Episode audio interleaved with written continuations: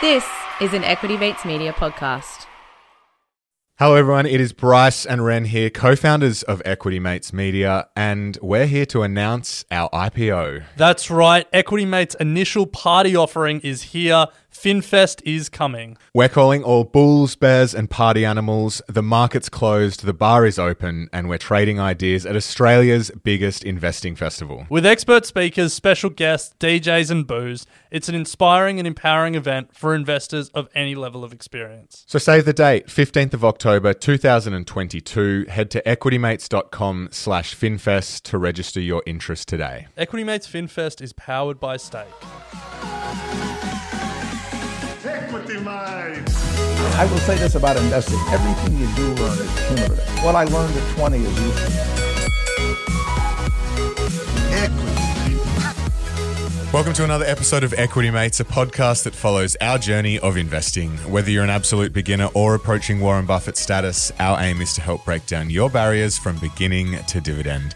My name is Bryce, and as always, I'm joined by my equity buddy Ren. How are you going? I'm very good, Bryce. I'm excited for this interview. There is no more exciting space at the moment than crypto, NFT, the metaverse, Web3, a lot of buzzwords, uh, a lot of big ideas that we're trying to get our head around. And we're joined by an expert today who uh, is really going to be able to help us and has a pretty amazing story in terms of uh, how he's been getting around this space. So I'm excited for this interview. Absolutely. It is our pleasure to welcome to the studio Ishan Haque. Ishan, welcome. So so glad to be here. Thank you so much. So, Ishan is the co founder of Geminio, a $50 million Australia based fund targeting crypto, NFT, and metaverse investments.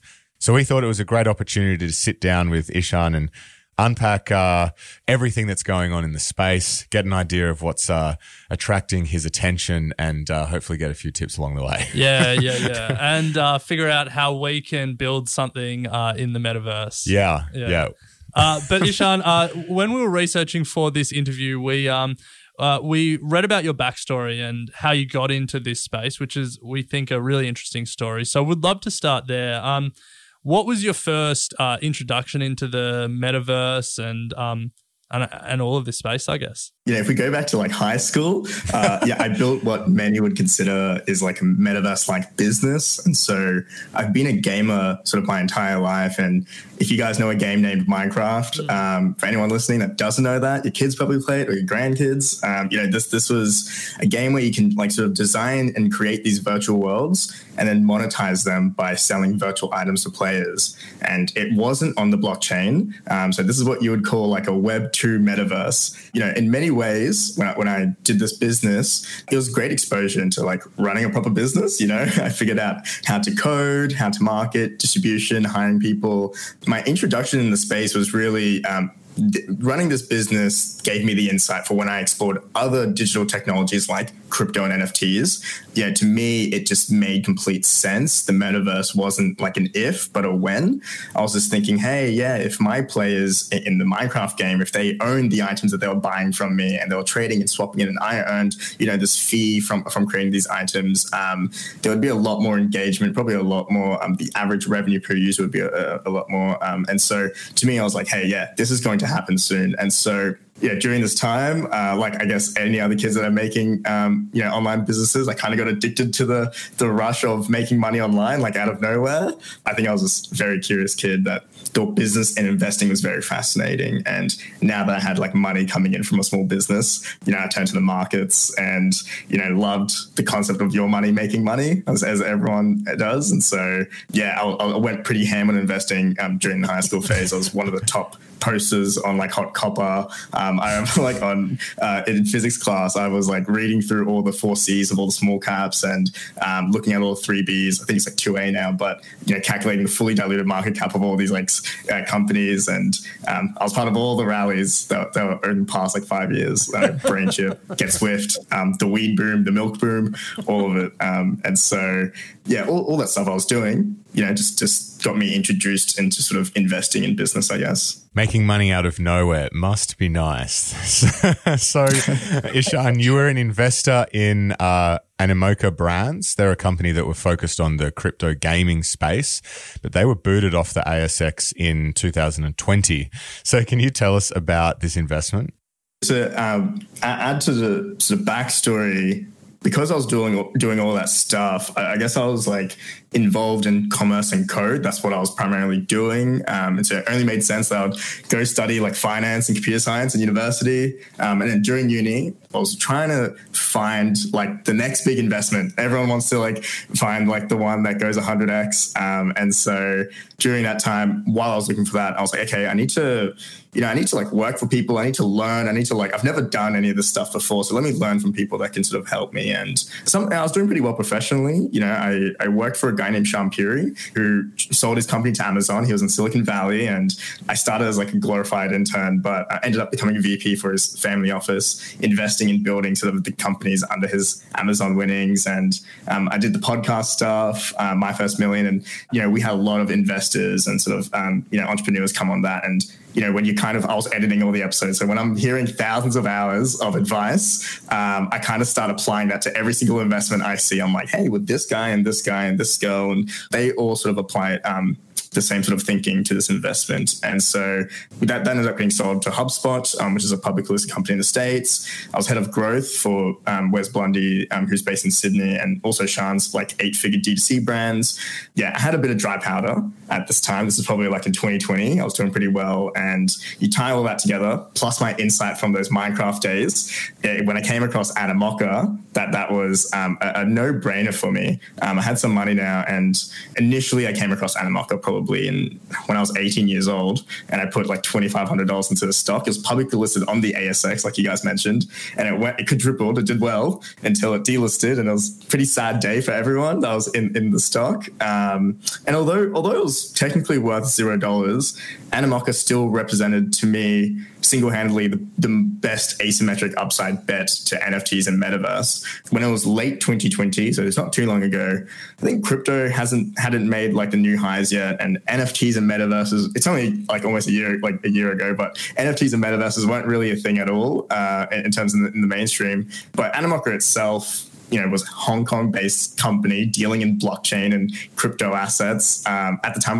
was worth nothing and so this was not a company sort of or a market that was on the up and up. Um, so it didn't make sense to buy then. And so many wanted out. All, all the sort of past experience I had, I was like, no, this is t- this company's ticking the boxes. I wanted in more than ever. My conviction grew. Others started to become a bit frail. This was no longer a public company, so I couldn't just market buy the stock. I had to go out and find shareholders. Um, and so I ended up coordinating a block of shares with, tra- uh, with uh, you know seven shareholders to buy at a significant discount. Um, I, I guess in a way they thought they were shoveling dirt onto me, but you know, I thought I was buying a gold mine essentially for free, right? Um, and so I, that was at the end of 2020. Bought the block of shares. I didn't know it was going to happen so fast, um, but NFT volume started skyrocketing um, immensely. And shortly after I bought, I bought, the shares, there was like funds reaching out to me saying, "Hey, they want to buy up all my shares for a million bucks." Um, so I was like, "Oh yeah, wow, this is like you know, I'm I'm 21. I, I never had like any you know money before, so it was a little bit crazy."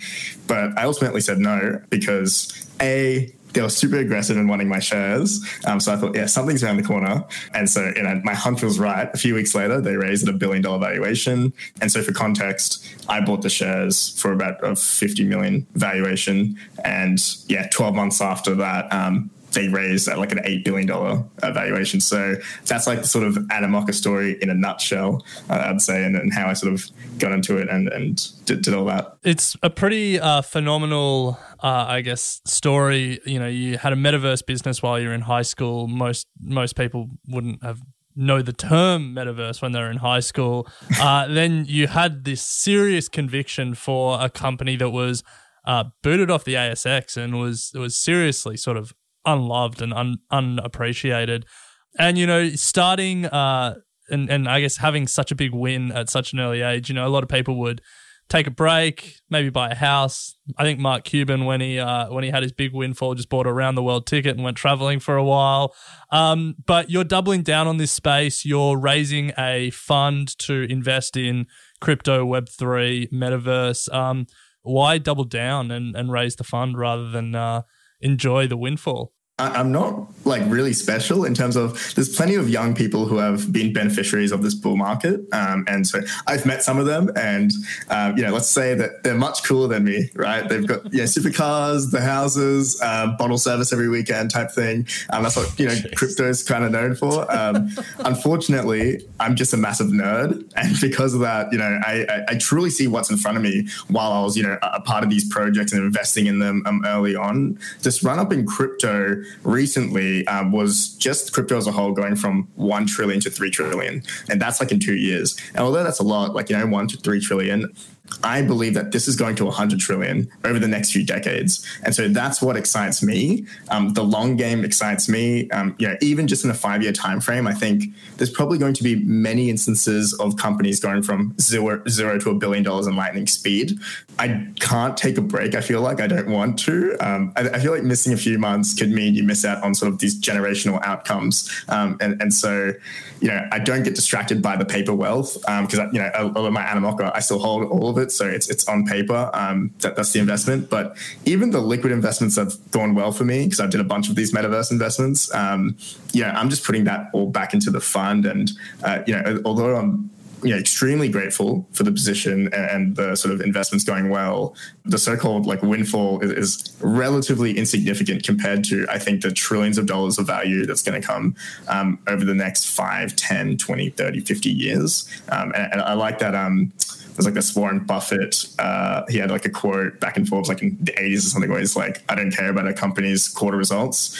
Um, I think that's right. Yeah, don't look quarter to quarter. Um, don't get you know bogged down and, and take a break. Then um, I think yeah, this is just kind of starting, and w- what great time to sort of raise a fund and double down, especially when things are like eighty percent off discount. um, so that's I, I, feel like it just makes sense to you know I'm a bargain hunter in in, in nature. Um, I bought the Animoca shares at you know basically dirt cheap for free. Um, I'd love to do those sort of um, investments again. Um, so yeah, yeah, nice. So let's turn our attention to Geminio. You're partnering with Jack Teoh, the son of TPG founder. David Teoh, and you've launched Geminio. Um, so, how did this partnership come about? Yeah, so uh, I guess people started hearing hearing about the investment, um, and Jack Teoh, he, he sort of um, his family started TPG and did the merger with Vodafone. Um, he sort of ran Teoh Capital, built Oscar Wiley. Um, so he did all these things, or he had all these accolades, and he cold emailed me after reading like an article about my Animoca investment, and he said he was very impressed with the investment and that we should chat. Um, it was literally just like those words. Um, it was very quick, short, um, and so we just started chatting every day about projects that we're like involved in. We're exchanging deal flow. And I think after a while, he was like, look, everything you're touching is sort of turning to gold. You should start a fund and I'll back you. Yeah, that, that's kind of the story. It's, it's pretty simple, cut clear. Um, it's pretty random. You know, I, I never really wanted to sort of I guess, start a fund, I was like, hey, uh, I think a part of the reason why I'm doubling down now is, like I said, my Animoca stuff. It's it's still like I hold all of it. I'm doubling down. I, I don't have more money to deploy into all the great products I'm seeing. So um, why not raise a fund to keep doing what I'm doing um, and, and to do it with him? So you're raising money from uh, high net wealth individuals, uh, many of whom probably, well, I'm assuming most of whom uh, didn't make their money in this space. So crypto, NFT, metaverse, Web3. I'm sure you get a lot of confused looks from investors uh, when you're speaking to them. Yeah. How do you describe it? Give us the elevator pitch for this whole area of the market and, and why it's so exciting. Yeah, I guess the pitch here is like you're right. A lot of the um, the roadshow I did to for to to raise the money, um, it was an education lesson for most people. And the first thing I would say is like at its core, is the world going to be more digitally immersive or less? right? Are we going to go from these like cool electric cars like a Tesla? It's nice, futuristic, simple. Um, or and are we going to go from those and then go back to like horses and carriages? But probably not, right? Um, and so you know, if that's the case, then as the digital world starts to eat the physical, yeah, I hope I hope you agree with me that digital assets that live within those digital worlds are going to be deeply re-rated um, to reflect that. So, you know, I, I think attention is a derivative layer of what forms GDP um, in, in, the physical world. If more of your attention switches from the physical into digital, I think that your dollars are going to be spent in, in, a digital world on digital items and less on a physical world with physical items. And so a lot of people are coming to this conclusion that these digital worlds are providing an entire new layer of GDP and it's up for grabs. Yeah, a lot of these uh, investors, like you're right, they're, they're, pretty old dudes that don't know much about um, any uh, this, you know, these digital worlds and they've never like played these games. And so I say to them, like, look, if you don't care, one day your children or your grandchildren might care the same, if not more, about their digital lives than their real one even just today, like people care about, you know, they don't really care about how they look in real life so much when they take a photo on Instagram and they put a filter on it. They care so much about how it's going to be perceived online in a feed. You know, some of that stuff is going to transcribe and, and just get more and more um, sort of towards to, towards uh, sort of immersiveness uh, in, in, the future. And so, even when um, some of the guys don't agree with me and don't agree with that um, statement, I say it's fine because you know, trillion dollar Facebook does, right? Yeah. it's why they've made like this initial $10 billion bet that the world is getting more immersive. So, um, and then when you just look at that, you know, that $10 billion, that was in 2021, they're spending more year after year. They have a minimum budget of $50 billion over the next five years. That's one fourth of their earnings. And then you, you just take that, you take one company's, you know, one company's annual year, one year budget of R&D and compare it to the market caps uh, and the valuations of some of these tokens and assets. It's trading less than that. You know, something, something's off here. Either big tech is over investing, um, or, or you know, or, or, some of these uh, assets in a digital world um, are probably undervalued. That's that's the thesis and the elevator pitch of hey, this might be where everything's at. It's a fascinating space, one that we're constantly sort of trying to get our head around, and offers a lot of discussion in the office. What what assets are you targeting for the fund, and then how do you think about investing in the assets themselves? You know, NFTs, cryptos, tokens that you just mentioned versus the companies that are making these assets, you know, the Decentralands, the Sandboxes, the Roblox of the world? Where do you sit there? I explain that, and you have to look at like where does the investable opportunities lie? Because I can say all that, yeah. But it's like, yeah, where do we? It's where do we invest? And I think it's it's highly fragmented, right? It's not just venture equity. You you really do in a way need to live in these worlds to take advantage of all the asymmetric upside. There's like the virtual hosting environments that may be equity or token based, but then within those worlds, there's NFTs as well. Um, and so whether it's an asset in the form of utility or display um, or digital real estate or like these you know art collectibles. It's all pretty all pretty fragmented. Um, and so the, the our, our core investment thesis it goes from like hey in 1999 which is you know the year i was born there was like a boom happening kind of like the one happening right now and it wasn't for like crypto um, or nfts but it was for something we're very familiar with today which is the internet. It's the ultimate case study for what's about to happen again. Back then when the internet wasn't so familiar um, there was about 150 million people on it uh, and i bet the 150 million people didn't think you know they were um, so early but having 5 billion people on the internet today, 150 million sounds pretty early to me. Um, and so that's roughly the same amount of people that have crypto wallets today. I think we're very, very early biggest gains are yet to be realized. And so I look at okay, what were those 150 million people doing back then um, to sort of help? Where where should I invest um, the money? Back then, um, I was a baby, so I don't really know. But like actually, like reading on the internet uh, and what people were doing is it was pretty boring, right? Like from what I've heard, the internet was a way for people to access and read information, mostly news and research, um, and but the innovation there was like the cost of transport for content became essentially free. And so as time goes on, structural changes happen that allows like the second wave of the internet, Web 2.0. People had more access, faster internet speeds, cameras in their pockets, websites and apps that created a social life online. And then that sort of dawned the era of everyone becoming a content creator, whether it's music, videos, games, art, whatever, selfies. If you guys have taken a selfie and put it online, you're a content creator.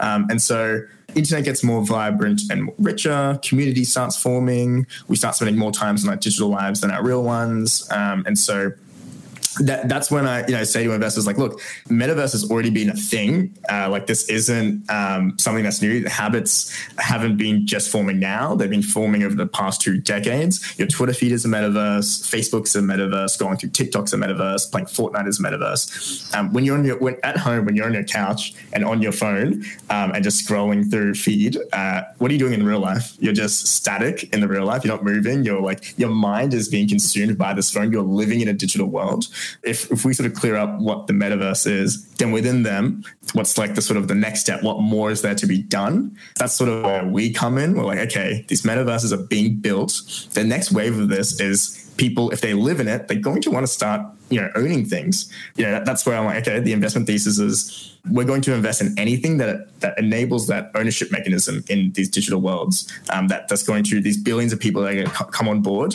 Um, they're going to want to start owning, and so existing those existing metaverses that I just talked about, whether it's TikTok, Facebook, whatever, they've already uh, you know proven that um, people will buy items in digital in digital worlds. Like we've already, this is not like a I don't have to, I didn't have to argue with any investors about this. Like if you look at a Fortnite or, a Roblox, um, that entire industry is generating hundred billion dollars a year in revenue, and that's that's people that are willing to spend money on something that's physically intangible because they are living in another world where it means something to them or to their friends or to their of that world. And so we agreed digital items can have real world value because people are already spending money on it. Um, and then the interesting part is like, okay, how much more money would you spend if you truly owned these items? It wasn't by a platform, but you actually owned them and you could take these items to other platforms or you could sell it for some money, less or more than what you paid for it. Um, maybe you'd be willing to convert more to purchase something that wouldn't immediately go to zero. Um, or you could you'd purchase it because, hey, I can actually make some money here. That that encompasses that that world encompasses a the companies that are building those type of experiences. So like like you mentioned the sandbox which we're investors in um, before the fund like a decentraland. Those are the people that are creating these um, they're using software to create these virtual worlds. And then later they'll, they'll couple it with hardware where right now it's maybe on the pc or on your phone. But yeah later we have some integration with maybe an oculus or some some augmented reality headset to make it more immersive. And then the protocol layer is the nfts um, that lets you own the actual um, uh, you know creations that you're building in, in, those worlds. And so that's that's one layer, like you mentioned. Um, second layer would be the actual tokens themselves that that drive um, the economies of these world, which I think a lot of people don't really realize. I think this is very interesting for your um, listeners to understand. Is I, I, think a lot of investors will miss out on these new age assets because they apply old age investing principles to them. You can't value these, um, you know, worlds like stocks. You have to value them like nations, like countries. Uh, you, you can't really use value investing frameworks for blockchains because you come up with these like ridiculous ratios, like five thousand x, seven thousand x, or, or whatnot. And so you know, when you look at some of these tokens, if you want to evaluate like a country, you have to prove that there's a, you know, one to one relationship between how much price of the token goes up and, and the growth rate of that token GDP aka probably like the you know the aggregate output of that economy.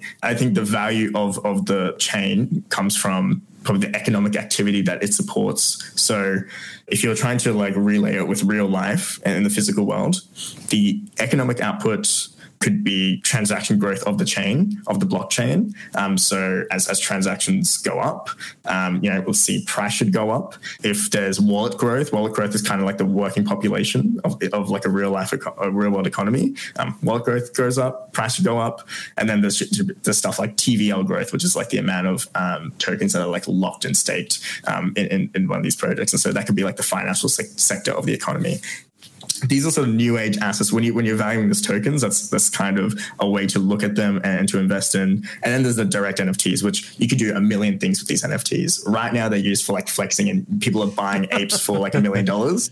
That looks absolutely insane, but yeah, in the future, a lot of these NFTs won't be like worth $100,000 per NFT. They'll just be regular, you know, under $10. You buy them, you use them, you sell them. Um, e- even if the the price of like these NFTs go down as a whole, it, I think what's really important to look at is the transaction volume and the actual use case behind them. You know, that, that's what we're looking at. Those are the projects. Those are the three areas: the, the venture equity, which is the companies that are building these environments and host these virtual hosting environments. In the token space, we're looking at investing in any tokens that are powering entire economies and there's actual use cases behind them and, and, and like kind of powering an entire nation or a country.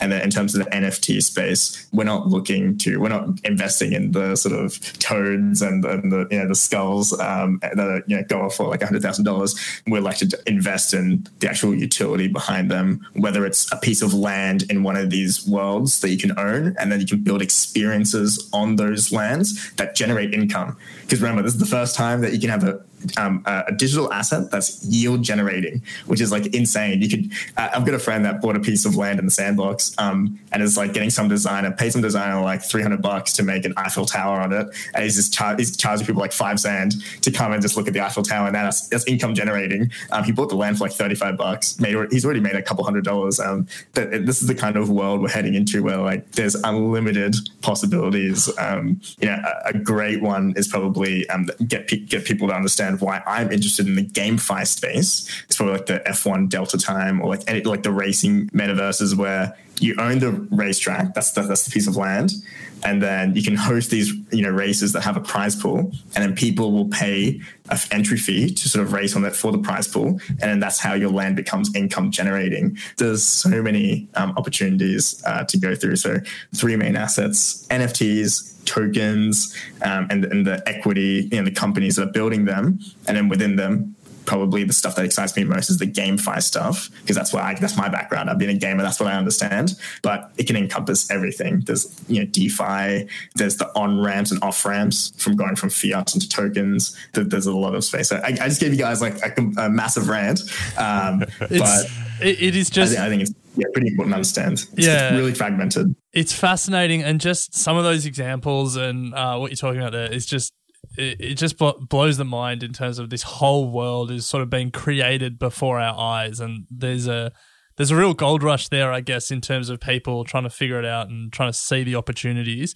We're going to take a quick break, and then we'd really love to get into uh, I guess what the future could look like and some of the different players vying for space in this gold rush. But uh, before then, we're going to take a quick break to hear from our sponsors.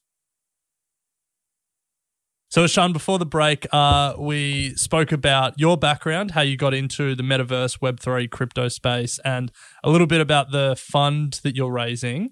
Uh, but now we'd really love to get into, I guess, the space itself and what the future looks like. So, Let's start broad because I need to start broad before we get specific just to get my head around it. Yeah. Uh, give us an idea of what the future could look like as digital worlds and digital assets start to take precedence over physical worlds and physical assets there's pros and cons to the you know the, the, future that we're heading into. I think a lot of people are very scared when I say, "Hey, look, um, a, a, large portion of your 24 hours right now that you're living in the physical world um, will be slowly converting into a digital world." And people think, "Oh, great, we're going to be um, it's like a dystopian type world where we have like these you know headsets on our head for like half the day, and, and we, you know we, we sort of become it's like that WALL-E um, type world that we're living in. Everyone gets super fat. Um, so you know." In a way, like I, I, personally don't advocate for that. I think that the world that I'm most excited about is this is beyond entertainment. Um, I, think when you when you're allowed to own on digital worlds, that gives ownership means like you can earn, and um, that that's that's the magical thing with this whole metaverse stuff is that we will soon live in a world, and we've already had this um, actually occur over the past year, where anyone from anywhere can start earning money digitally online, um, and, the barriers to entry will just get um, lower and lower. And I guess to give you an example of that is there was a metaverse called Axie Infinity um, that you know some people know of, where it caught a lot of attention in the Philippines in, in these developing nations, where you know there's people that were in poverty that heard about this game. If you guys don't know what this game is, it's basically like the Angry Birds of the metaverse. It's like a little phone game. You buy these cute creatures, um, you can train them up, you can verse other people with their teams of creatures, and if you win, you get the token. With that token, you can sell it for some real money. This this dawned like this new era of what they call play to earn. These play to earn games. The outcome of that has been pretty inspiring to see, and um, this is like the very first layer of what could um, happen in the future. Where right now, uh, you know, people were playing these games on their phones and they were earning some money, and some of them were supplementing the sort of lost COVID income. Some of them created fortunes. Um, there, there's there's plenty of um, you know case studies, and there's, I urge people to watch the documentary on Axie Infinity and that sort of um, outcome there. You can just watch it on YouTube and that, that was the first case of it. It's like there's pretty there's there's a, it, I think the biggest thing that excites me is a lot of the time in the past it was usually like nerdy kids like me playing these games but now this the, the metaverse eats everyone. And, and what i mean by that is in the Philippines, there was an 80 year old couple playing this game to pay for medicine. This is no longer just like nerdy kids in their bedroom. This is like, hey, if there's some real working opportunities, you know, from your bed, like we, we had we had COVID unfortunately happen, and uh, uh plenty of people um, resulted to you know re- remote work and working from online. Um, I think that's the sort of future we're heading in. Where if people want to, and and, and some people need to, right? They don't have any other opportunities elsewhere a lot more people um, beyond just the gaming stuff are going to find either you know these opportunities online and work from online. And um, it's it's not so much the, the sort of world that we, we luckily live in in these sort of first world countries. Um, a lot of these developing nations are going to um, sort of fast track a lot of growth through tapping into the metaverse. And I think that's that's that's the future that I, I like and I want to see and I want to help build. Um, but in terms of what our lives would be like uh, I, I feel like you know, a, a, lot of it will be it's it's kind of like the Ready Player One, or if you guys have read Snow Crash, um, it, it's a world where for the first time magic can start to seem real. Um, you know, we've got a combination of technologies. You know, if, if, you just put like an Oculus headset on your like your grandma or something like that, it is insane. I don't know if you guys have done it before, but yeah, it is insane. Like ha- how fast uh, some of this um, technology is progressing um, to make digital more immersive. I know Meta, previously known as Facebook are working on like the finger haptics to make it so you, know, you can actually touch things in a digital environment. The, the way it looks like is you will either access you know a digital world, um, probably through a headset uh, or, or, glasses, and it's it's going to most likely meld with the physical world, so some form of augmented reality. Um, you'll either work from it, you will um, game in it, you will be educated through it, you can you know hang out with your friends in it, and then through that, um, the world will be pretty um, magical, right? This is you're no longer restricted by you know physical space or you know physical um, constraints. You know, you can see dragons flying along in the sky, like you can't do that in real life, right? It's it, you know the world gets a bit more colorful in, in that way, and on top of that, um, since you're living in it, you'll, you'll, probably start wanting to own some stuff. So just like how you'd go out, you'd buy a new apartment, you'll go to like a furniture store and and you'd buy a table for your home because you want to decorate it. This is your place of where you live. This is you're so proud of it. Um, you're to feel the same about your digital home, where you're to have friends from other countries and your friends that, or maybe like in different cities, they want to come visit your home. You're to want to spend real money to have a cool looking table because like this is now where you hang out and where you want to impress your friends. And so, yeah, I think that's kind of the idea of where this, this is going and you know it's it's been developing over the past two decades. We're, we're caring more and more about what we look like um, and, our, and our digital presence it's just going to sort of manifest itself more as we go along. All i think when you say your digital home is that's another house price that will get out of reach and we won't be able to afford. Get in now. Get in now. I, I remember coming across a, an nft that was a replica replica of an apartment in the burj khalifa Okay. So okay. yeah, uh, yeah. not bad. Level thirty or something like that. Did it come with like a, a like you could? You, it was your ha- place in the metaverse. I think it was your place in the metaverse. Okay. Yeah, they were. That was like a. Uh, just like that you're buying off the plan here, they said they were going to build like a full replica, and you could buy one of the apartments in there, and eventually, yeah, take your mates and go hang out. yeah, I, I think um, you know, like guys listening, um, if you think house prices in the real world are pretty expensive now, just wait. The, the metaverse, um, they're going to get expensive soon enough. Um, so I'd recommend, yeah, get live in a tiny house in the real world and just put the headset on and live in a mansion in the metaverse. Um, that, that's the way to go. Just wait Jeez. until the banks start uh, realizing they can offer mortgages in the metaverse. Yeah, just true. opens up a whole other world yeah, for them. Yeah, yeah all, all the stuff is going to get pretty, yeah, pretty exciting. So when we when we talk about metaverse, one thing um, that uh, we often try and get our heads around is the different visions of the metaverse. So, like Facebook obviously changed their name to Meta, and they're building their version of the metaverse. Uh, Nvidia has been speaking a lot about the Omniverse. Um, Uh, then we've heard from a number of people in the crypto space about the decentralized uh, metaverse. Um, how do you think about these different visions for the metaverse? And I guess the key question is are they compatible with each other or is are some of them going to have to lose as as this whole vision gets built out? You know, I think for the most part, yeah, not a big fan of what Facebook and uh, a lot of the big tech guys coming in and what they're doing. I think um, a lot of the, they're building these walled gardens, right? Um, where yeah, they're going to want you to, um, well, a they want you to live in their world um, and, and, you know use their services, and the the whole. I think you know the, this the crypto community was born out of hey, this is decentralized. Um, we we want to use whatever we want. We want to work together. We want we want all these projects to sort of mend in and work together. We don't want to, you know, go to a centralized authority and, and start building adjacent to them. So can they be, are they compatible with each other? Um, sure. I, I think this is not like a winners take all type market. You're literally talking about when you're building a new world, um, anyone that's living on the physical earth is, that's the TAM. Um, so I feel like when you have like billions and billions of people ready to onboard, I don't think one world is going to be um, the winner. It's, it's not a winners take all here.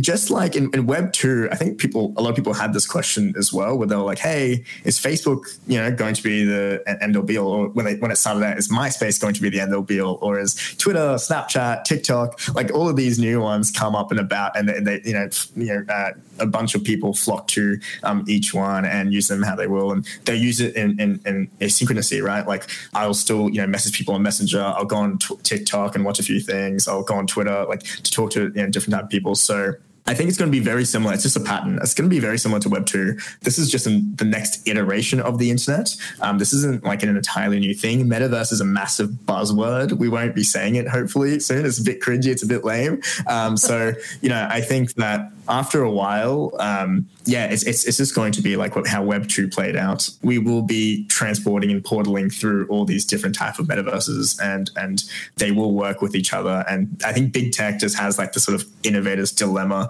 issue where they're too big to, and they're too slow to sort of create these new and exciting um, experiences that that the people really want. That's what I'm most excited about. Otherwise, you know, people say, "Hey, why don't I just buy Facebook stock or Meta stock if I want to be bullish on the metaverse?" That won't really work. I feel like because um, I, you know, I have a hunch they're not going to be the the big winner here. Ishan, before we just move to chatting about uh, investing in the space a little further and, and close out the interview, love to get your thoughts on your assessment of the Australian crypto industry. We've seen success with uh, Immutable, DigitalX, and a number of other big players starting to emerge as well. So how how does Australia compare to some other countries around the world? I think so far, I think Immutable guys um, doing the best job so far, putting Australia on the map. I think I assess the state of you know the state of everything by talking to the people on the ground. Um, you know, I forget the stat, forget the stats for a second. You have to see like the enthusiasm through the eyes of the people in the trenches building these projects. I do a lot of talks. I go to unis. Um, I, you know, I'm, I'm help sort of run these like Web three programs um, and, and, seeing you know students being so excited that like like you're right, you're, you're part of like this you know, gold rush. Um, you feel like hey, this is my chance to sort of live like what what it was like to be in a dot com bubble or like the social media um, era. So, um, in terms of companies being um, built out of here, I think there's a lot of great talent and a lot of projects, a lot of projects in the early stage that I'm seeing being sent to me a lot. And it's usually, you know, the younger people um, jumping on the um, bandwagon first. But, you know, obviously there could be things that that could help more. Like, you know, it wasn't the best idea f- for them to boot off Animoca. Um, like, although that was essentially that was that, they were Australian stock. They were listed here. Um, that, that that could have been a really great Australian uh, story, but you know, now that they're back in sort of Hong Kong and you know, versus the other countries, I think Australia is still a little bit behind in terms of support. I think Singapore is like a great place uh, where a lot of activities happening. Um, in America, this obviously America still has a lot of stuff happening in Miami and LA New York, and a little bit less of um, San Francisco, which where you'd think where all the stuff is happening there. But um, yeah, like I, I, think Australia could do still do a lot more um, to sort of get this through, and even just us starting like the this metaverse fund. Um, yeah, it, has been a been a bit of a journey um, legally and structure like in the structurally um, you know basing it out here in Australia. It's something that I've had to do a lot of education and a lot of talking, building relationships with people to sort of get on board. It, you know, this was it, it could, I could have you know had a much easier time doing it elsewhere. I, I truly think uh, you know if this is the next iteration of the internet.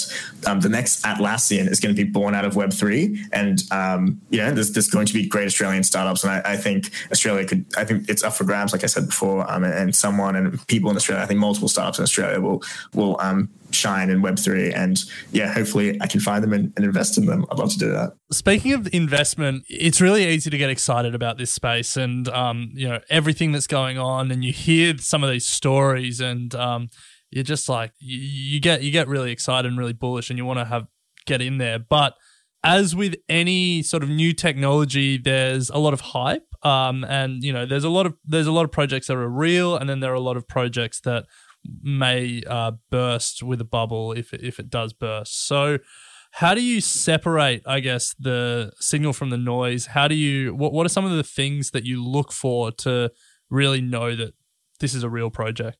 I think the biggest thing so far is community engagement. People actually active and talking in like the discords and, and, and Twitter, and a, a, lot of people, a lot of projects these days, like you said, um, there's a lot of hype and there's a lot of like botting of, of community, and, and, and you know they'll, they'll, buy fake followers and they'll buy fake activities in, in, the Discord and stuff like that. So you really need to go in and you know talk to people. I, I actually go into projects and I'll see the people that are in the Discords, and I'll like DM the people that are in the those discords and like see if they're a real person. I'm like, hey, where are you from? You know, do you, like how old are you? Blah blah blah. Um, how'd you find this project? Um, I'll see if they're actually talking. You know, you can you can tell if they're you know a real person by having a good chat with them and even maybe getting a voice call and getting a group of them. So I think that's number one.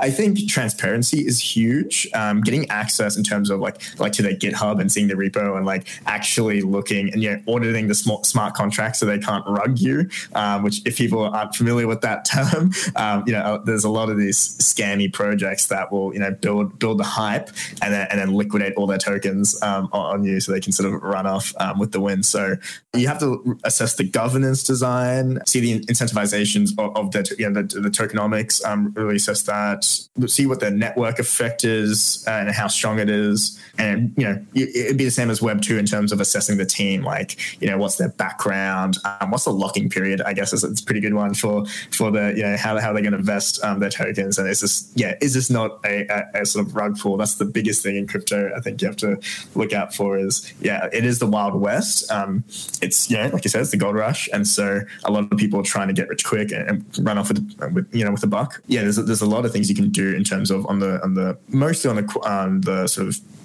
qualitative side, hey, look, is this what you're building real? Are people gravitate toward this? Is this traction in your product? You know, is everyone um, equally aligned for the first time.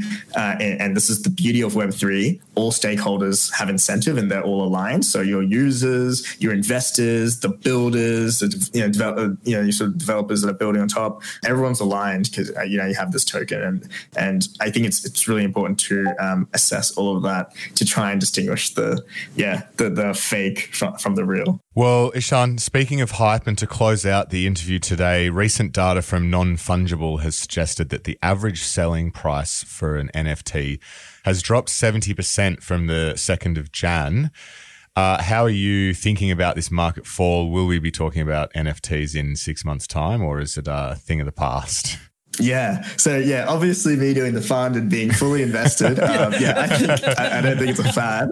Uh, but you know, I, I think the average selling price is, is irrelevant in terms of in the future, NFTs individually shouldn't be worth millions of dollars. Most will be like under 10 bucks. The actual participation of uh, of people um, in volume of, of, you can see that through the volume of the trading of trading of volumes should be the actual indicator of the activity. I think once the speculation dies down, real activity starts building that's what we've just been through. Um, the first phase of NFTs was like these sort of art collectibles, how you buy them and you flex them and blah, blah, blah. That is just pure speculation for the most part. And know that was that was only really the case because hey look it's really easy to like spin up um, you know art. Like it's pretty easy to draw stuff and like you know computer generated art and to sell it off. It's really fast. You know that that's naturally going to be the first thing. And I, and I don't and this isn't my quote but anything great that has impact someone said um, has is starts off as a plaything for the rich, and that's what NFTs were. A bunch of people made, you know, these millionaires and billionaires were minted because crypto was going up. And what are they going to do when they have all this money? Are they going to go buy um, the stuff that these Web two millionaires and billionaires did? Some of it, yeah, but uh, you know, some of the people uh, want to allocate some of the, you know their winnings back into the ecosystem that made them that that was their wealth creation vehicle. And so that's why you've seen like all these sort of crazy um, NFTs uh, going for millions of dollars and whatnot. But this is still from a pretty small sample space of a few million people. Although the average selling price based on a few million people is probably going to drop because most of them were speculating. You know, once, you know, a lot of these projects that takes time to build that are great projects, especially in the GameFi area, which is which I'm from, to build like a great AAA title game,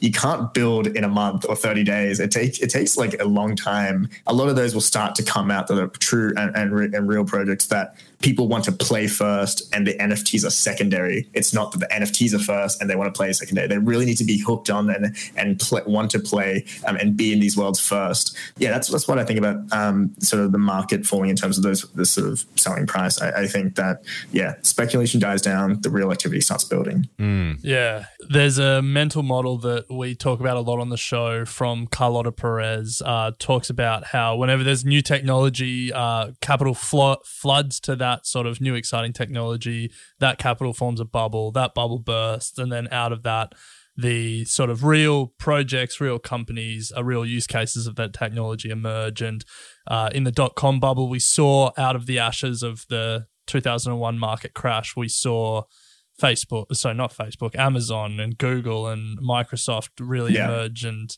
have their two decades of dominance since. So you know, Bryce and I talk about that in the crypto and NFT space. Uh, we don't know enough to start assessing what those projects and what those tokens are, but it feels like you do, Ishan. So I'm sure this won't be the last time we speak to you. We're very excited to understand yeah, this more and get our heads around this space.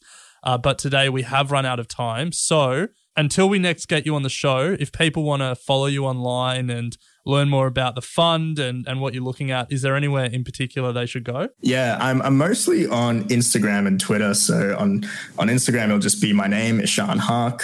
Um, and then on Twitter, it'll be Ishan Haque just without the UE because I wasn't an OG and I couldn't get my uh, on Twitter. So I'm mostly on those two things. And um, yeah, really, thanks for having me, guys. Um, my girlfriend's a huge fan actually of, of you two and listens to the show a lot. So um, shout out to my girlfriend, Nicole. yeah, th- thanks, guys. It's really awesome um, being on here. And I could talk about this metaverse stuff for hours. Like there's so much to talk about. Um, and so the, the Investor Roadshow was actually goes for like a couple of hours. Um, so yeah, I'd love to come back on again. And, and, yeah, I'd love to hear the feedback from the viewers. So yeah, let me know, message me on Instagram, Twitter, and let me know what you guys ask me questions or, whatever. We will. Uh, one of my New Year's resolutions that I wrote down at the start of the year was to buy a property in the metaverse. So this is this is re- yeah. reignited. I'll hold you my, accountable to it. Yeah, but thank you very yeah, much. Appreciate your time. Thank you, guys.